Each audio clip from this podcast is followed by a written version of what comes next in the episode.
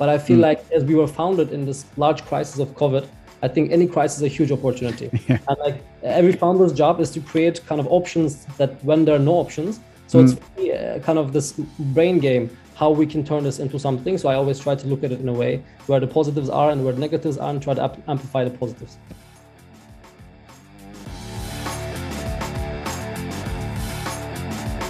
This episode is brought to you by WHU, the Otto Beisheim School of Management. WHU is reshaping the way students learn about business, management, finance, and entrepreneurship through its innovative programs and partnerships in Germany and across the globe. To learn more about this globally ranked university, visit whu.edu today.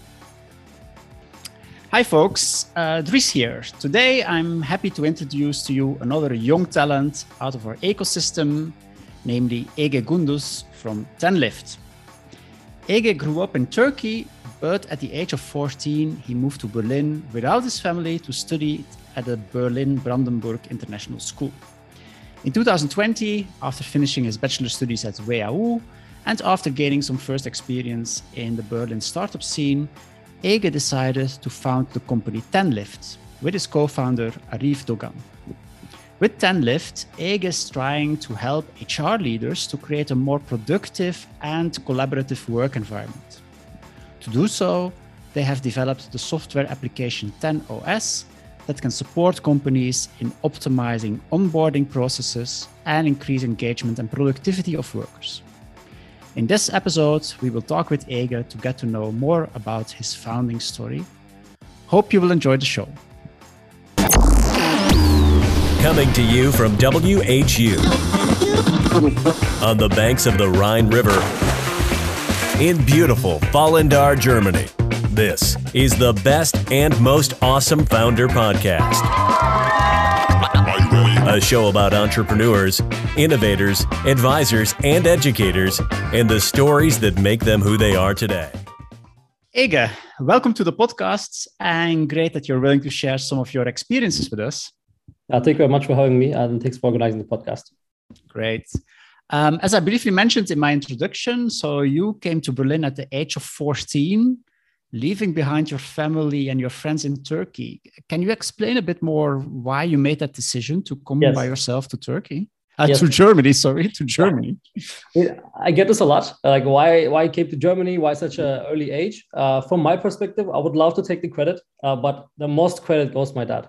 Um, okay. At that age, I think, uh, especially uh, we knew Germany was a better source for education. I mean, at the time, I didn't, I wasn't so into entrepreneurship. Now looking back, it was the best choice coming here. But I think for me also, I took the leap of faith after my dad has convinced me to. I think to make more international friends, uh, really see what life is beyond my bubble, which was quite important for me as well. I mean, back then, I don't know how much I think about this, but I mean, now reflecting back, I feel like I probably would have thought about this as it's almost like 10 years ago. But um, most credit goes to my dad, who really supported this decision. But immediately after, for me, it was an eye opening experience. And that's why I'm still here. I love it and probably will be here for 10 more years. Okay, great. And, and can you maybe explain us a bit how, how this experience moving to Berlin alone at the age of 14, how that has shaped your, your perspective on life? Yes, I think like the interesting part is to make a lot of different funds. So you don't only get the same kind of perspective always from the same type of people. So now i have i mean fans from different spectrums talking about different things some support like opposite ends of political views opposite ends of uh, view into an economic world. So for me it was interesting at least to create i think a balanced uh, look into the world and balanced look into how things shape and form to see both sides of the opinion and inform yeah. because i feel like if i only saw one side of the coin, I would probably be more biased towards one side. So this way, I like as mentioned, uh, I think it's also interesting in conversations. I think as a lot of my friends are also uh, have seen the double sides as my kind of university or high school back mm. then was boarding school. Uh, so this meant that everybody is kind of like this this person that have seen both. So it's really interesting to also interact with internationals. Um, I think really eye opening experience. Okay, great. Now, uh, let us maybe move forward a bit in your, your history. Um, so, in 2020, if I understood well, you finished your bachelor at WHU. You took your first job uh, starting at a uh, startup in Berlin that helps other companies developing minimal viable products. But of course, 2020 was the time when Corona uh, restrictions hit all of us, which meant uh, that you were actually forced to work at home. And as I understood, you quickly decided to create uh, a Slack channel at your company to try to stimulate interaction among colleagues. Can you tell a bit more about what this Slack channel actually was about? Yes. So this kind of goes back to me making this like at least having this personality during the times I moved here that I really understood I like connecting people and I really okay. like enabling people to kind of help each other. So not me helping them, but also connecting other people together. Um, I think this carried together with me uh, throughout my studies and throughout uh, after that as well. But of course, get mixed together with entrepreneurship and my love for product. So then everything kind of conjoined at this point where I okay. joined a company helping other companies build best products and, and what I realized is we're an amazing team uh, who play volleyball after, and we had a FIFA in the office, and we had a chess tournament. So I saw what bonded us a lot, which I think team engagement is super important. And for us, it was mostly sports, forms of sports. And I realized like super engaged team, sure, but as soon as the COVID times hit, during mm. my work times, basically, I, I went to my house, working from the couch, and I quickly realized my interaction has only decreased to probably my only supervisor back then. Uh, yeah uh, which was amazing. Uh, I love Tobias, but uh, I couldn't kind of connect with the rest of my team, which yeah. for me was quite sad to not be able to really interact with them. I tried to find excuses, try to find online chess tournaments, didn't work. They play FIFA. I have no PlayStation, so for me there was almost no way to connect to my team, and I was like, I want to work environment like before, but I do also want to find a way that we can do this in a remote setting. So that's yeah. what the aha moment came of. Why don't we use what we loved before, sports, turn it into a more virtual environment, maybe a little gamification on top of it, and see if this can really help us elevate our spirit. This can really bring us together in, in this uh, digital realm, which was the start of this fitness spot. I mean, for me, it was like an idea that uh, basically began, and I directly went to the HR. I'm like, look, I have this idea because I know our HR is spending so much time faking uh, different bots in the Slack channel to make sure we talk to each other. But the true form of engagement, it happens usually bottom up it can't be something HR just sends a fun quiz and then people like it and answer it. It needs mm. to be mm-hmm. something we all enjoy and love. That's why when I went to her with the idea of let's build something what we used to love before in the digital environment, uh, physical environment into the digital, and then we then kicked off the fitness spot, which is also a crazy idea on its own. okay, and so you you you were looking for something more authentic uh, that that really could make a difference in this online environment where people could share experiences. And so what, what kind of what kind of challenges did you then have in, on the slack channel? What, yeah. what did you do there? Yeah. So i realized i mean we had basically in our team there was a lot of people who ran a lot of people who kind of did workouts a lot of people who did then other activities that could be summarized also as a workout. So mainly okay like the starting of the fitness spot was like me and my friend we used to start going on runs together so interact okay. with each other. Then we started sending pictures to our slack channel. Quickly realized other people ping them talk about it went to the runs themselves. And then we had this almost mini competition between people but just verbal. It's like hey i run five you run six like how come? So then i was like okay interesting. Like this is driving people's engagement. Why don't we kind of then build something that actually creates this competition so um, the fitness bot was created. It's just like another fake Slack account I created. It's called the fitness bot. Uh, okay. We would launch it in a new channel. And I told people in two weeks, we have this competition. And the goal is we have five categories of sports. I think it was like biking, running, walking, workout. Forgot the last one, maybe yoga or meditation. Uh, for also like little mind space stuff. And at the end of the two weeks, whoever has the most points uh, will win XYZ. And that was sponsored by the company, which I remember. So knowing us, super competitive, super sporty, loves kind of this engagement environment. Um, okay. So that's when the bot started and people could just ping the bot in a channel. I would take all the inputs, uh, go into my Excel sheet, add it to their name. And then every night I would create a visual dashboard of okay. how we are performing. And then every morning I would post it with a nice message on the channel. Uh, so I was basically like doing everything kind of the engagement part, but still letting people kind of talk around it in Slack channel, ping each other and have competition, which was this organic level of really building this engaging environment. Yeah, and, and as I understood, you would even then starting doing pumps together, not something like that at the start of a meeting. That sounds quite crazy. That was crazy. I mean, I'm just sitting in my home in my computer. I have almost no control on like what's going on. We just have a meeting that's about to start. And I think one of the principles in the company is like, hey, why doesn't everybody do 10 push-ups right now so okay. I, there's people at home and there's also 20 people at the office i have a screenshot of our office, which was like 25th floor in Berlin, with a beautiful Berlin view, and everybody basically doing push-ups in, in before Monday meetings, and then everybody would be submitting that on the fitness bot, which I then took and submit the data. But for me, that was like the peak uh, of how we could basically create a culture yeah. uh, by just introducing something fun that everybody likes.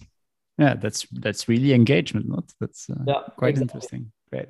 And, and so in the end, uh, in, in like February 2021, you decided to leave the job where you were to really start developing and, and launching this fitness bot as a kind of commercial activity. Can you tell us a bit more about how you envisioned that product? Yeah. So there was a vision, and the vision was organic engagement for teams. I wanted to align teams to bring teams together. Yeah. Uh, I think between that point and between the beginning point, there wasn't much. Um, and I knew I had to form it on the way. So for me, it was like I found something, it works, let me launch it. And after I launch it, basically, like let me try to figure it out on the way. Uh, okay. Like this is the entire kind of story, but I was confident. That's the real entrepreneurial mindset, not? It's like jumping from the cliff and building the play on the way down. I think there was so many points that I could look back and say um, I had support from incredible people and super lucky because I feel like um, if the start hadn't been such grandiose start, I think the journey uh, wouldn't have lasted this long because we were so okay. lucky when we launched the bot in February. Um, first, I get one of our now investors back then, uh, my ex coworker in another company, to build the entire bot. And I, I, had to kind of convince his boss back then, is also an investor, that he should spend time for me to build the bot. Uh, so it was like, hey, like I was still your engineer, let him build the bot for me. so it was this crazy story of me figuring out how to build it, which it was in the beginning. Um, the Slack bot I did by hand, and I was still planning to do it by hand until uh, Max is his name. Max said, Ege, we can probably build it like a fully fledged bot. Uh, okay. Which, if he hadn't said that, if he wasn't there, I would not be able to scale it in February to uh, 10 companies that we had in the beginning. So yeah. we sit down together, we built a Slack bot that's fully automated. We built a dashboard that even you can see other companies. So I would be joining from X company. This much activity would be comparing to other companies that we had. Okay. Uh, so everybody would see like Berlin ecosystem. How active are we in a company level? And uh, that we launched in February. And um, that was a time where, like, uh, back then with COVID history, uh, mm. where we all uh, kind of worked at home. Uh, and everybody was so tired. HR people were like, "Okay, we need to introduce something. Uh, like this is not working." So f- I think when I talked to them, they had this aha moment. Like, "I love this. Let's build a two-month challenge out of this." So we sold it to like a 300-person Berlin company, okay. Berlin fintech, another Berlin company who's unicorn now. So we sold these huge companies that were like, "Okay, I love it. Let's try it at least." And with some, uh, it stuck super well. I mean, like TLDR, even now that we don't continue the bot, one company who's like 350 people now, they use it every day. Uh, okay. So for me, this is, and they still pay for it. I, am super surprised, like why they still pay for it is, is quite good. Uh, I mean, I'm really happy and they're really happy as well. So it was crazy to see. I mean, I am still very sure this could be a complete B2C, B2B spin-off idea where like teams get together and I see many more engaging kind of models come into this way. But what we realized quick when we launched our fitness bot was that it's a spark of engagement, but we yeah. wanted to continue with engagement. We want to have teams that kind of engage over time. Mm. And for that, we realized we need to mix it with work because as teams, we're there to work and we need to make our work more engaging to have a continuous experience. So we kind of then um, started talking with HR, understand where the bot uh, performs the best and where the problem the most. And we quickly realized it's onboarding. Uh, people love it when they first join. I join a company, I use my bot, and I meet other people who also do sports. Like we build features in our bot, uh, kind of like Tinder. If, for example, I would be doing running sport, and then another person in the company does running at the same activity level, we would suggest these people to each other. We would be okay. like, hey, why don't you meet the other person? And then and then so on and so forth. So we built this super social uh, system, but then quickly a pivot came, which is also another story. Yeah, because so why did you then in the end decide to pivot? So you seem to have got some traction uh, but i think as you explained it, it triggered a lot of engagement initially but then it was difficult to keep the engagement level. So then you decided to pivot. Uh, can you explain a bit more how this pivot exactly happened? I, I knew this wasn't the end product. I knew okay. this was my entry into the market, our entry into the market then as a company to really understand, first find a target customer, understand the problem, and really it's like the Trojan horse get into companies, talk to HR, understand their problems and solve them. And why HR is another story, which I will also come to later. So, what we quickly realized there's a spark in engagement in the week four, and then engagement falls down kind of near week eight. So we had this okay. sparking engagement. Some companies they still go because they have circulation of people, new people bring new engagement, but this didn't work in most cases. And after the COVID kind of lockdowns faded, when the summer came, people saw each other more. There was not this fun, only fun need. They need to do kind of have more engaging work, but just mm-hmm. a fun bot wasn't their priority. So what we realized a lot of HR people, especially that we work with in the beginning, they had onboarding as a priority. They realized the system has become super disrupted. Their processes now, like using many different software, they're trying to bring it together. And it's the first time we create engagement. Like first time I join a company is the first time I want to get connected to people.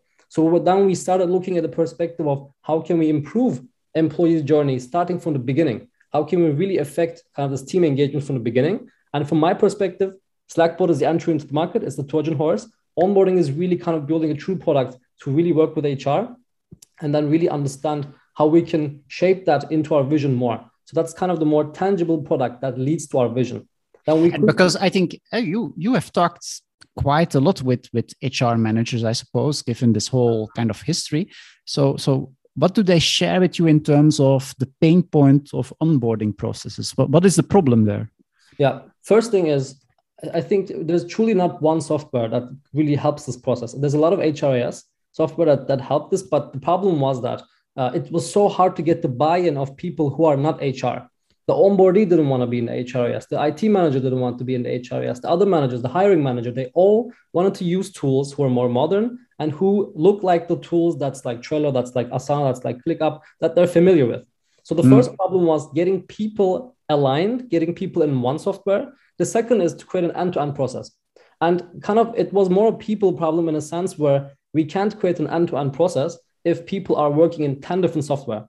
So we said, okay, we have to tidy this, this up. And a way to tidy this up is to create the most simplest and the most collaborative onboarding platform. So nobody really thinks about, oh, I don't want to log into this. It makes the job much easier. Instead of me doing things in Excel, I could just use an easy template in LiftOS, uh, 10lift back then, and basically launch my onboarding project with a click. So we made it very easy and very collaborative. And then we started having some engagement touches because onboarding was super tactical. It's like, do this, do that, get this done. And then people didn't like that. We started introducing templates that maybe like we even ordered an Uber for the joiner with kind of welcomed her with flowers and so on at one company was a part of a template that we shared with other companies. We have a fun questions template where people answer questions. We create a fun PDF and then send it into a Slack channel so people can engage around it. So we truly created a simple, collaborative, and fun process out of a very tactile, uh, boring, and disrupted kind of disorganized process, basically. Yeah. And so in the end, it's about you providing support to the HR people when new people enter the company that they that they feel Im- immediately engaged into the company that they feel welcomed and to make that process as smooth as possible. Not that's yeah. how I understand it. Okay. Exactly. Yeah. Interesting. Um, now uh, you recently launched uh, what you call Lift OS. Uh, so that's, as I understood it, the, the newest version of your platform, where you really try to help HR leaders uh, to cover even more steps and and and the processes. Now, can you explain a bit more what is actually unique about your solution? Because as you acknowledge yourself there is quite some software out there. You're not the first one that produces software that is hr related. So can you delve a bit deeper into what makes you really unique yes i mean first i would i mean love to talk as much as possible about this i mean product is something i love and in product sense we're super unique which i would love to explain but more in the sense of what we create and how this is valued by hr so first of all um, HR is a people of group that has been long neglected for modern software. They've been mm. getting tactile and boring software that they, they don't usually even love themselves. And I think what we, if people love what they do, they should love the software that they use as well. So what did HR people do? They use Asana for product managers. Uh, they use Monday that was for marketers, but nothing that was for HR but they have productivity problems. They're buying a ton of new software. They have the budget increase now. And what we see is that HR people, uh, they truly need a software that can help them be more productive because I feel like in this new way of work, HR are driving kind of the sense where we align together. They are the kind of, we are perfectly aligned with HR and what we want to achieve. We want more aligned and engaged teams. They want more aligned and engaged teams. If they don't love the software that does this, they won't be able to kind of manage this. So we try to build the sexiest, the most lovable, the most modern HR software to begin with. And the goal, what we're doing is um, instead of the old way of building software, which is very fixed. I build a feature that's fixed. I build another feature that's fixed. And these two features may not interact with each other, or they may, but it's also fixed. What we do is we build our entire software modular. In the future, when we might have 20 different modules inside um, that harmonize and fit perfectly well with each other, which means we cover three things that HR people love. First, customization. They want everything and everything custom. Uh, they also want everything scalable. So they're like, if. I have a thousand people tomorrow, can this work? Like, oh, yeah, we can make it work, maybe. And then they want it super easy. So like these three things are super contradicting, like customizable, easy, and scalable. Yeah. Like how how can we build it like that in a way? But I think we managed it. We we built it in a way that's modular. If uh, we and the combinations of modules produce things for HR. If you're doing onboarding, you can use three of our modular apps, which create an onboarding project. If you're doing mm-hmm. recruitment, you can use another app. Just change one app, put another app in. You do recruitment project. So this way, fully customizable. It's so easy. You just click, drag and drop. App is in the project. You're running with it. You can even build workflows and highly scalable because everything is super connected. So that's why I think in the future, we might even kind of touch on how we build software, how software kind of interacts with itself, and why we should build software that not just have pieces that don't talk to each other, but as we want people to connect, we want our software to be super connected within itself, super modular as well. So I think many parts, I feel like we're building something unique. Great, because and and it's maybe a broader topic, but but I still want to hear your opinion about it because when when I teach, I, I teach about digital transformation at WHU. I, I always use HR as a as a particular domain where I think that the level of digitalization is still surprisingly limited. Uh, if you still see how we we hire people by examining CVs and then we do a personal talk with people, which is of course in extremely biased, it still feels that this is a domain where in con- contrast to other domains like marketing or, or even r&d digitalization has not yet been pushed through. Do you have an explanation for that? Talking with hr people? Yes i, I definitely agree with this. Um, they're not that digital yet. Mm. which is for us the perfect starting point? I mean yeah of us, course. it's like not digital but i mean we're all humans. We're all going in the same directions. Like there was a saying um, the future is now just not for some I think that applies to HR. Uh, the future is already here for many people in the company, but no. why do we neglect neglect a very important department that touches every other department? So for me, it's a time, a matter of time that someone introduces something and really uh, changes the people on how HR people behave, how they push products in the company. I think gone are the days of old and boring intranets uh, where people have to log into the software. HR is pushing everybody, they ping everyone. It's like we want to create an HR force that really um, people look up to and say, wow, like they're really driving this change in the company. They're really helping us become more digital. And for that, I think slowly we're also trying to change HR mindset itself. Uh, so we have HR people who use now Lift OS coming from an Excel sheet. They're coming from, I don't know, a manual processes, self notes, but we introduce them to a vision that they yeah. can also be have the software that's super productive. Like this vision of they can also be the the kind of department and the company having the most modern and most lovable software that others yeah. look up to. Because I think, I mean, if marketers get the best software and they're the super digital ones because of that, people look up to them. They're like, wow, mm. this and that. Like, I just have my Excel sheets. But now we give HR the same software and we'll see how people look up to them after. Okay. Yeah. Very interesting. Now, um, in the end, uh, you're in a B2B business model, which I think is always much more challenging than a B2C business model. And I think in your specific case, in the end, I think often if you approach a company, the person that makes in the end the decision to buy the software might often be another person that will actually use the software. Uh, so often it's yeah. the IT department that, that makes decisions on software, whereas in, in your case, it's the HR people that will use the software. So you actually, I think you have to convince different people in, in a company before they will be willing to buy your software. How, how do you address that challenge? Yes, that is a challenge. And I think with B2B, this might be one of the main challenges of um, the user is not your buyer. Um, yeah. And yeah. So uh, what we first do is we build something the users love. So when they're selling it internally, they really have passion for it. So it's not something that like, yeah, look, there's a software, it's a little clunky, it's a little modern, but it could maybe help us do X, Y, Z. But we really try to build a software that like, without this, I can't live.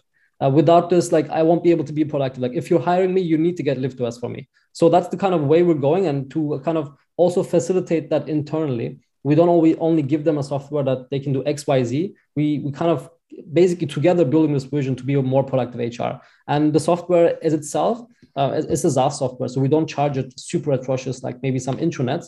So okay. I feel like when we go to the buyer within the company, when we tell them, look, I'm here, but with the software, I can be 25% more productive, but it's only 5% of my salary. So it's a definite 20% gain on what you'll be investing in me. I feel like that might be a good sell. And this is already currently working as we are the first paying customers. We convinced some founders, some HR people went and pitched internally. So we also see people who are not HR using our software for HR functions like hiring okay. I'm internally saying, hey, I have Confluence, I have Notion, I have Asana, too complex. Let me just jump on LiftOS. I have everything for me for hiring because people uh, just in growing companies and expanding companies, non-HR people do a lot of HR tasks, hiring, training, developing, yeah. feedback. Everybody does this. Yeah. So here's a tool, here's a templates, and go and do it. So it's like we unlock the productivity of a lot of people internally. And I feel like that's a good sell. If we can really show people and uh, kind of associate with people's improvement, and they also associate with this. So we have to be super personal, create a lovable product, create a super easy product. And then I feel like after that, it's a quite decent sell. But of course, with business, everything goes down to money. If we can convince that it makes sense on a monetary case, then it makes uh, kind of sense. And I think productivity always sells. So it's also a good starting point. Yeah, great. Now, maybe a bit more, uh, uh, yeah, tricky is maybe the wrong word, but still, of course, we have now quite quickly entered a different kind of macroeconomic environment. Uh, but what we're seeing, and it's really, I think, in the past three, four weeks, that suddenly maybe a lot of startups are not talking about onboarding, but rather about saying goodbye to people. Um, does that have implications for your company, or is it an opportunity for you? How do would you see it? I mean, right now we cover offboarding, reboarding, crossboarding as well. Okay. Um, I think like in the employee journey, it's so important to onboard well and offboard well. Yeah. It's like if you have a girlfriend uh, and if you like, after you know you, you break up, you look back, it's such a bad breakup and you have bad reflections. I feel like everything applies. If if you leave something bitter and that bitter yeah. your mind, you talk to other people about it, mm. and then you also will realize that it's a company that I don't want to work in. Yeah. Uh, so offboarding. I mean, if you're offboarding employees because of the economic downturn, when we have an economic upturn, you might want to hire the exact same person again. So why offboard them in a way that's not kind of happy and doesn't make them kind of feel valued? With LiftOS. I mean, you could probably do this with templates super easy, but we also try to put a lot of human touch in there. And like one of the things that people um, don't really like, especially in this process, is unstructured processes. It's like if I'm offboarding and people don't really pay attention to me and I have to ping people, I don't like it. So yeah. for us, it's a huge opportunity. I think for any startup, kind of if they can manage this, which we're also trying to see how we could kind of in this macroeconomic environment survive and thrive. But um, as people have a lot of fluctuations in or out, um, LiftOS will be there to help them do it more engaging, do it more structured, and do it in a way that they can really make sure to get the talent back, regardless of what uh, the circumstances are.